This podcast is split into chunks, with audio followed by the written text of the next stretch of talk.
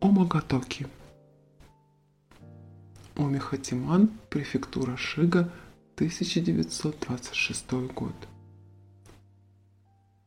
Декабрьский первый снег ложился на мощенный берег и сухие стебли у краев канала Хатиман-Бури на деревянное перила моста. Крупные хлопья сверкали в свете фар и беззвучно ровно опускались под колеса грузного датсуна, утробно пыхтящего в тишине узкой улочки. В наступивших сумерках старинный квартал казался совсем безлюдным, если б не редкие фонари над водой и кое-где слабый свет из окон и полузакрытых ставен. Ивата любил такие тихие старые места. Покрытая лесом замковая гора Хатиманьяма нависала над городком, и мир отсюда выглядел маленьким и уютным – Хигаши, сверившись с адресом, остановил автомобиль и вышел, потирая закоченевшие ладони. С хмурым лицом он разглядывал большой дом и крошечный сад за низким забором. Скорее всего, дом построен был не одно столетие назад для богатой купеческой семьи и с тех пор не сильно изменился. Калитка распахнулась сама, стоило протянуть руку. Ивата отдернул ладонь, испуганно оглядевшись. «Ветер!» – бросил Хигаши-сан, сдвинув кустистые сидящие брови. Снег продолжал падать ровно, и на темных соснах саду не, не дрогнула ни одна иголочка. Но Ивата не посмел возразить старшему по возрасту и должности. Мощенная неровными плитами дорожка оказалась недавно подметена, а над входом теплился переносной фонарь. В его неверном свете Ивата разглядел мелькнувшую в щели дверей румяную детскую мордашку и краешек яркой одежды. Почудилось чуть слышное хихиканье, топанье бегущих маленьких ног. Ветка, разросшаяся у дороги сосны, качнулась и распрямилась, сбросив ком снега на непокрытую голову Хигаши Сана. Инженер тихо ругнулся, отряхнувшись, снял очки и принялся осторожно вытирать линзы, одновременно близоруко щурясь на распахнувшиеся двери и встречающую гостей улыбчивую девушку в светло-голубом кимоно с крупными розовыми цветами на полах. Прическу ее скрепляла заколка с соцветием глицинии, и запоздало кивнувшая на приветствие Ивата почувствовал исходящий от девушки весенний аромат. «Господин Масанари ждет», – прощебетала красавица, почтительно кланяясь. Забрала фонарь и повела посетителей в сумрачный дом. За ней шлейфом тянулся запах цветов. Заколка хрустально позвякивала в такт шагам. Света в прихожей и коридоре не было, но безлюдным дом не казался – из дальних покоев доносились шорохи, топанье, слабый стук посуды и едва уловимая музыка флейты. Ивата, прислушавшись, решил, что где-то с помехами работает радио. Гостиную освещали масляные фонари и свет углей из камина Ирори в полу. Рядом с камином ожидал недавно снятый с огня чайник. Господин Масанари сидел в полоборота к гостям, любовался снегом через раздвинутые двери, выходящие на террасу и тропинку к каналу. «А, добро пожаловать! Должно быть, вы долго добирались!» Он коротко улыбнулся, рассматривая пришедших. «Присядьте, согрейтесь!» «Мое имя Хигаши Ичиро, главный инженер в Агава Лайн», представился важно Хигаши-сан, устраиваясь на татами у камина. «Мой помощник Ивата Эйджи». Однако, снова белозубо улыбнулся хозяин, не часто ко мне приходят железнодорожники. Улыбка вышла не слишком радушная, немного хищная, словно железнодорожники – новое блюдо, которое он собирался попробовать. Выпьем же чаю, пока вы рассказываете о своем деле. Масанари поманил рукой кого-то невидимого, и через несколько секунд вошла та же девушка с чайным сервизом на маленьком лакированном столике подносе.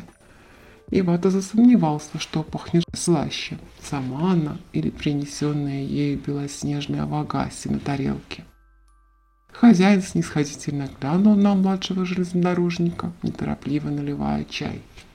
Он был высок, даже сидящий, и тонкими чертами напоминал скорее иностранца, если бы не раскосые темные глаза. Пожалуй, Ивата не мог бы сказать, что именно настораживало в господине Масонаре. Кроме, конечно, славы заклинателя духов. Немногословность и очевидное безразличие к чинам гостей, быть может. Вы, возможно, слышали о двух подряд несчастных случаях на железнодорожном мосту через Огаву, начал Хигаши-сан. Печально, покивал Масанари, внешне ничуть не огорченный. Оба раза машинисты грузовых составов были найдены мертвыми в реке, а древесина так и не попала на конечную станцию Маруямата. Главный инженер сжал недовольно губы. Тщательный осмотр найденных на путях локомотивов не дал никаких результатов, они полностью исправны. Следов посторонних в кабине машиниста не обнаружено. Осенью темнеет раньше, и составы выезжают из лесу в сумерках, добавил Ивата. Местные говорят, в старом лесу случаются... У поездов на мосту прекрасное освещение, сварливо перебил помощника Хигаши. Я не думаю, что наших парней легко напугать. Но мой долг выяснить техническую причину такого несчастья. Хорошо, господин Масонари кивнул и сделал глоток теплого чаю. Хорошо, когда это долг. И вы решили обратиться ко мне. Мне сказали, вы находите ответы не только на сверхъестественные вопросы. И если бы не настоятельные рекомендации, то вы бы не ехали так далеко из Нагана, чтобы со мной посоветоваться. Стало быть, доверяете мнению начальства? Разговор шел не так, как надеялся Хигаши. «Люди в тех горах верят многому», — сказал он коротко и зыркнул искоса на Ивату чему есть простые и разумные объяснения. Ивата покраснел и возразил в сотый раз. На телах погибших нашли удивительные увечья. Вряд ли их нанесли они сами или местные лисы и волки. «Почему вы так думаете?» – спросил Масонари непринужденно, словно обсуждал любимую книгу или гравюру. Наверное, так и следовало беседовать за чаем, греясь у потрескивающих углей камина. Кто-то вырвал им печень и сердце – кто-то крупный, судя по следам зубов и когтей, объяснил Ивата. Скорее всего, медведь. Или другой дикий зверь. Хигаши-сан утер платком лоб и расстегнул китель. Если вы, господин Масанари, сможете выяснить, какое существо из плоти и крови виновно, мы, несомненно, не останемся в долгу. Возможно, действительно виновны люди из плоти и крови, пожал плечами хозяин, глотнул чаю и продолжил, прежде чем кто-то возразил. Кипарисовому лесу Акадзаву больше 300 лет. Наверняка строительство дороги, а затем и усиленная вырубка потревожили жителей гор. Старых деревьев становится все меньше в Японии, а молодые, скорее всего, уже не успеют состариться. Один из четырех масляных фонарей зашипел и погас, добавив уютной комнате янтарного полумрака – в синем безветрии снег беззвучно падал на сады сосны за раздвинутыми наполовину дверями. За тонкой стенкой женский голос полушепотом запел колыбельную. Хигаши-сан удивленно приподнял брови. «Мы полагали, вы здесь живете один». «Так и есть, по человеческим меркам». «Значит...» «В сумерках Йокаи моего дома смелеют», Муонна потеряла двоих детей во время большого землетрясения и до сих пор не может смириться с утратой. Иногда она баюкает их, а порой стенает по ночам, зато оберегает домочадцев от чужаков. В лесу же в этот час духи Кадам покидают деревья, в которых живут. Кицуны оборотни выходят на охоту, если им есть кого убивать. Старший инженер громко фыркнул. «Слышал я рассказы лесорубов», — поддержал хозяина Ивата. «Недавно они досчитались кое-кого в одной из бригад, а когда ушли искать, видели в темноте то ли светляков огромных, то ли лисьи огни. Рассказывали, в горах слышны стали звуки несуществующего ветра и падающих деревьев, которые вовсе не падают. Необразованный разум всегда стремится породить как можно больше чудовищ. Тебе ли не знать, Ивата-сан, упрекнул Хигаши. Любой порог порождает уродство, покивал Масанари, допивая чай. К слову о пороках. Наши сладости, приготовленные живущей здесь женщиной с двумя ртами. Когда-то очень давно скупой муж заморил ее голодом, превратив в ненасытного монстра. Сейчас она просто чудесная стряпуха. Попробуйте, Хигаши-сан. Уж вы-то не верите моим басням. Старший железнодорожник нахмурился, но из упрямства откусил от пухлого сакомандию и запил чаем. «Благодарю!»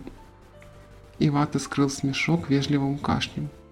Господин Масанари глянул на него с улыбчивым прищуром и кивнул каким-то своим мыслям. «Вы приехали в очень удачное время. Уже стемнело, и я попробую помочь вашему делу, не задерживая надолго. Если не возражаете против небольшой прогулки по каналу». Пока причина смертения сна, ни один машинист не соглашается вести древесину из Аказавы. Чем раньше мы вернемся, тем лучше, кивнул Хигаши. Значит, решено. Хозяин почти беззвучно хлопнул в ладоши и поднялся, оказавшись даже выше, чем предполагал Ивата. Через несколько секунд та вешняя жизнерадостная девушка с весенним запахом несла стеганый хантен и с мягким «позвольте Масанари Сама» настойчиво помогла вдеть руки в рукава. Искоса бросила игривый взгляд на Ивату и с поклоном удалилась. Масанари, сунув ступню в высокие гетто, вышел под падающий снег к ожидающей в конце каменной тропинки крытой прогулочной лодки. Кто-то даже повесил на перекладины фонари, хотя снег еще не успел покрыть крышу лодки. Ивата огляделся, но не заметил ни лодочника, ни прислуги. Странная лодка тронулась и выровнялась к середине канала, набрав скорость, стоило лишь пассажирам усесться, а хозяину коснуться кормового весла. Вот уж не думал, что в канале такое течение. Удивился Хигаши, озадаченно глядя на спокойную темную воду. Не всегда, чуть улыбнулся господин Масанари, оставшийся стоять на корме. Руля он не касался, и даже вовсе руки сложил, спрятав в теплых рукавах. Он молча прислушивался к чему-то неслышному двум пассажирам. Лодка бесшумно неслась вдоль канала, оставив далеко позади старинный квартал, а вскоре и огни городка Омихатиман. Вдоль берегов потянулись спящие под снегом поля. «Далеко еще? Позвольте узнать». Все больше удивляясь и сердясь, поинтересовался старший железнодорожник – нам к озеру еще немного осталось. Не проще ли было машиной? Тот, с кем я побеседую, живет в озере. Недавно он проиграл спор и теперь должен мне услугу. В озере, протянул Хигаши, приподнимая брови. Под водой? На дне озера пива. Масанари приятно рассмеялся и вскинул руку, предупреждая гневную тираду. «Знаю, вы с первой минуты решили, будто я вожу вас за нос но потерпите еще немного и получите ответы, которые ищут приславшие вас. Не сомневаюсь, вы их как-то одурачили, хмыкнул инженер и сжал губы. Ивата знал это упрямое выражение. Старший твердо решил дождаться своего часа и разоблачить спесивого фокусника. Снегопад усилился, стало сложно разглядеть что-нибудь хотя бы на три метра впереди, и Ивата упустил момент, когда лодка нырнула под последний мост и выплыла наконец на просторную гладь самого большого в Японии озера. Ближние берега очень быстро остались позади, а дальние береговые огни и горы едва угадывались на темном небе. Казалось, в мире не осталось больше ничего, кроме бесшумного снега и маленького суденышка, скользящего вперед без ветра и паруса. Ивата хотел уже спросить, как ориентироваться дальше, но впереди Отражаясь в воде, вдруг замаячили яркие огни. Бесконечно двигаясь, они то рассыпались искрами, то собирались в яркий шар, то ныряли под воду, чудесным образом не затухая, а лишь разгораясь ярче. «Фейерверки? В таком месте?» Хигаши поднялся с места и поправил очки. Огни слились в широкую ленту, которая зазмеилась навстречу гостям, на метрах в трех перед лодкой нырнула в озеро и исчезла на дне. «Драконьи огни!» — восхитился Ивата, склонившись к воде. «Значит, правда, что в озере живет дракон?» «И не просто дракон. Мы на месте».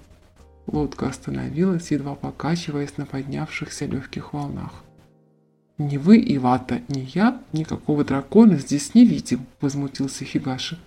«Подумай только, среди ночи отправиться...» Господин Масанари вздохнул, что-то пробормотал, сложив пальцы перед собой в странную фигуру.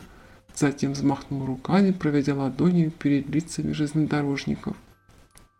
И тогда Ивата увидел. Озеро больше не было безжизненно черным. Неведомые огоньки и мерцающие существа сновали в воде и собирались вокруг лодки. Некоторые совсем крошечные, а некоторые размером с человека – Чьи-то бледные руки держались за борта лодки с обеих сторон. Белесые, немигающие глаза наблюдали за пассажирами с почти человеческих гладких лиц над поверхностью. Господин Хигаши с невнятным возгласом отпрянул от края и, покачнувшись, сел. Значит, тоже увидел. «Они? Вы? Как вы это делаете?» Инженер обвиняюще ткнул пальцем молчаливых существ за бортом. Простите за неожиданность, Хигаши-сан. Но вам ведь хотелось увидеть, пояснил Масанари, позволив себе вкрадчивую улыбку. С изумлением Ивата понял, что и сам колдун изменился. Губы стали карминно-красными, а раскосые глаза на бледном лице светлее и ярче, с вертикальными лисьими зрачками и темными веками.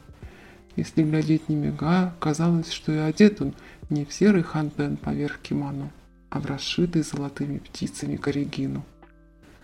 Большинству здешних обитателей полагается спать до весны, но вы выбрали особый день, чтобы навестить меня. Масанари встал на носу лодки, снова выжидающе сложив руки на груди. Сегодня последний день уходящей эпохи. А, вот и он. Мерцающее создание прянули прочь. Что-то огромное поднималось из глубины, свиваясь голубыми кольцами. В неясном сиянии стали вскоре различимы лазурные плавники, роскошный веер хвоста, рогатая вытянутая голова. Дракон окружил лодку двойным кольцом, игриво ударил хвостом по воде, пассажиров обдало ледяными брызгами, и, наконец, на поверхность вынырнула голова и повернулась к невозмутимому Санаре, замерев в полуметре от колдуна. «Приветствую, Рюдзин. Давно не виделись». Слегка поклонился заклинатель, ничуть не обеспокоенный тем, что голова дракона почти вдвое больше у него. Ивата решил, что разумнее остаться сидеть, вцепившись в лапку, чем вставать и кланяться, напоминая о своем присутствии. Рядом также молча замер Хигаши-сан. Рюдзин помедлил, неподвижно глядя на посетителей зелеными змеиными глазами – кивнул и громко фыркнул в ответ на приветствие. Фонари на лодке закачались и мигнули от его теплого пахнущего морем дыхания. «Сожалею, что пришел так не вовремя, но дело мое быстрое и срочное», продолжал Масанари, улыбнувшись дракону как старому другу. «Тебе ведь точно известно, замешана ли в чем-нибудь Юкая Акадзавы?» Он надолго замолчал, чуть приподняв бровь и склонив голову на бок – словно оценивал неслышные слова собеседника. Потом кивнул и также молча улыбнулся, будто Редин пошутил о чем-то, ведомом только этим двоим. С минуты они так и общались, друг напротив друга, без слов и лишних жестов. Лишь кивали иногда, и тогда в свете фонарей сверкали драконьи глаза и чешуйки на шее, каждая размером с блюдце. Озерный народ снова окружил лодку, Ивата насчитал в воде пятерых человекоподобных существ и несколько десятков созданий поменьше, которым даже и названия не знал. Огромная черепаха размером с быка, проплывая, задела панцирем дно суденышка. От толчка Хигаши сам едва не подпрыгнул и вынырнул, сжимая в что-то прямоугольное, завернутое в листья и перевязанное водорослями. Сверток черепаха осторожно положила у ног Масанари, и словно это стало сигналом, дракон и колдун поклонились друг другу, и Лидзин вернулся на глубину, на прощание подняв хвостом фонтан брызг. Господин Масанари постоял, ожидая, пока хозяин озера скроется из виду, подобрал подарок и повернулся к железнодорожникам. «Нам пора». Лодка сама собой развернулась и двинулась назад к устью канала. Совсем скоро позади остались мерцающие ночные обитатели озера и первый мост. И вдоль мягких заснеженных берегов снова потянулись редкие строения и белые пустые поля. Впрочем, не совсем пустые. На одном из берегов, едва различимая на снегу, маленькая белая лиса ожидала приближения путешественников, обернув лапы хвостом. Господин Масанари кивнул ей, тепло улыбнувшись.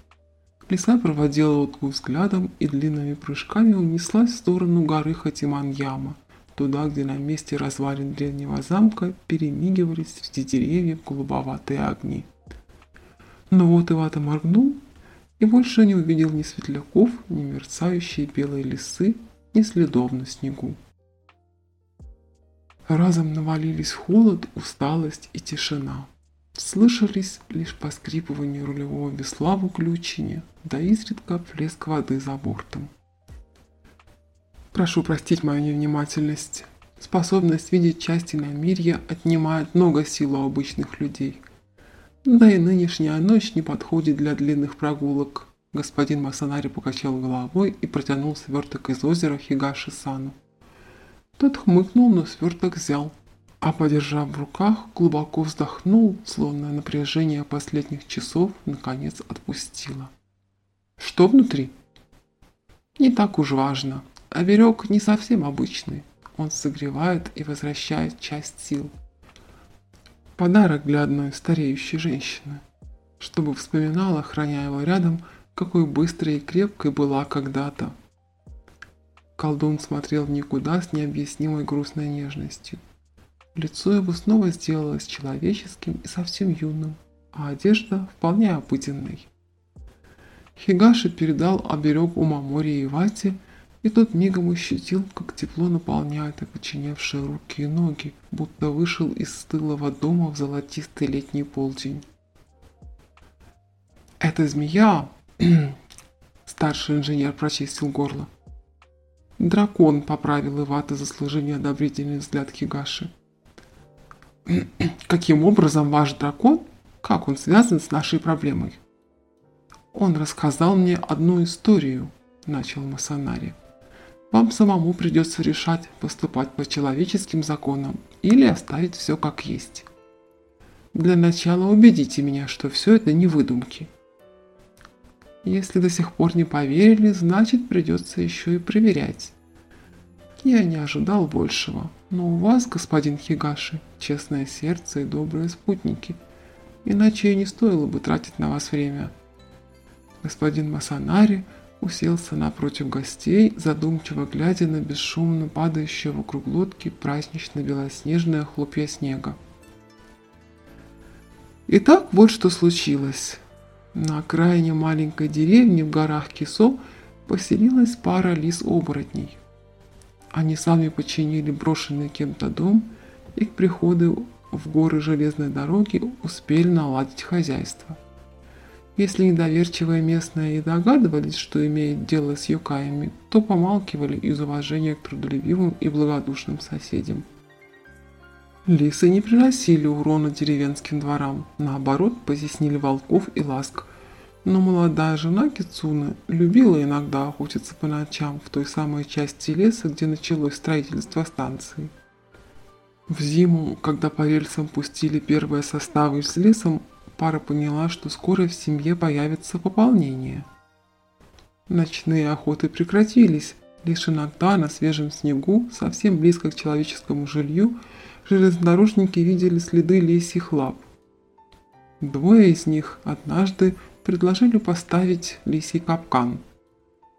Ивата ахнул, подавшись вперед и едва не выронив теплое мамори.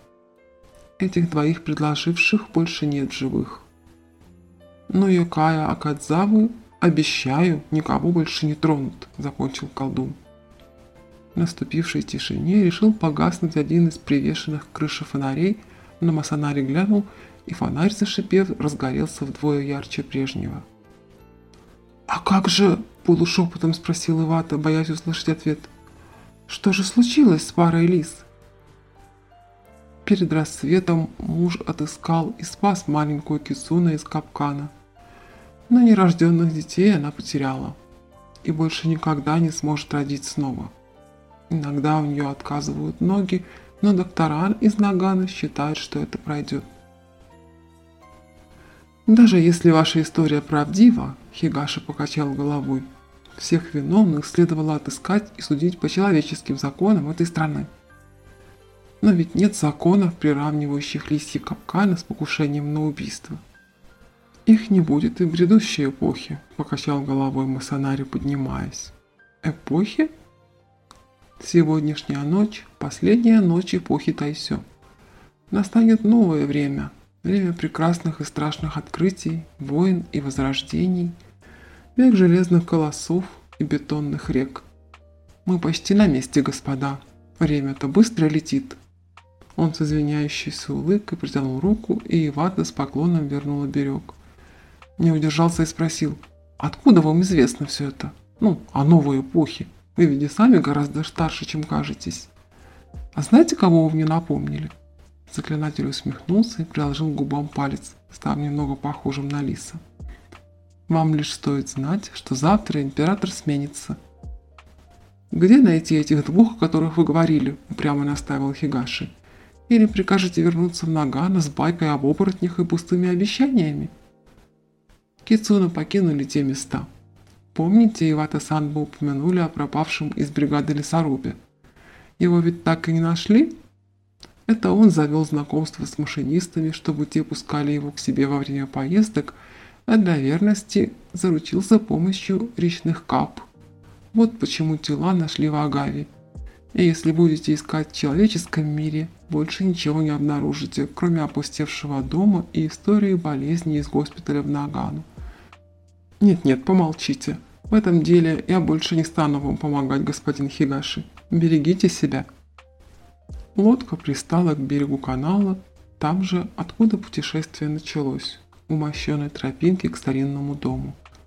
За закрытыми ставнями едва-едва угадывалась мелодия флейты и чей-то тихий смех. И всего-то прошла пара часов, но Иваде показалось, что несколько дней. Снег продолжал укрывать спящий квартал, в котором все меняется, но столетиями остается прежним.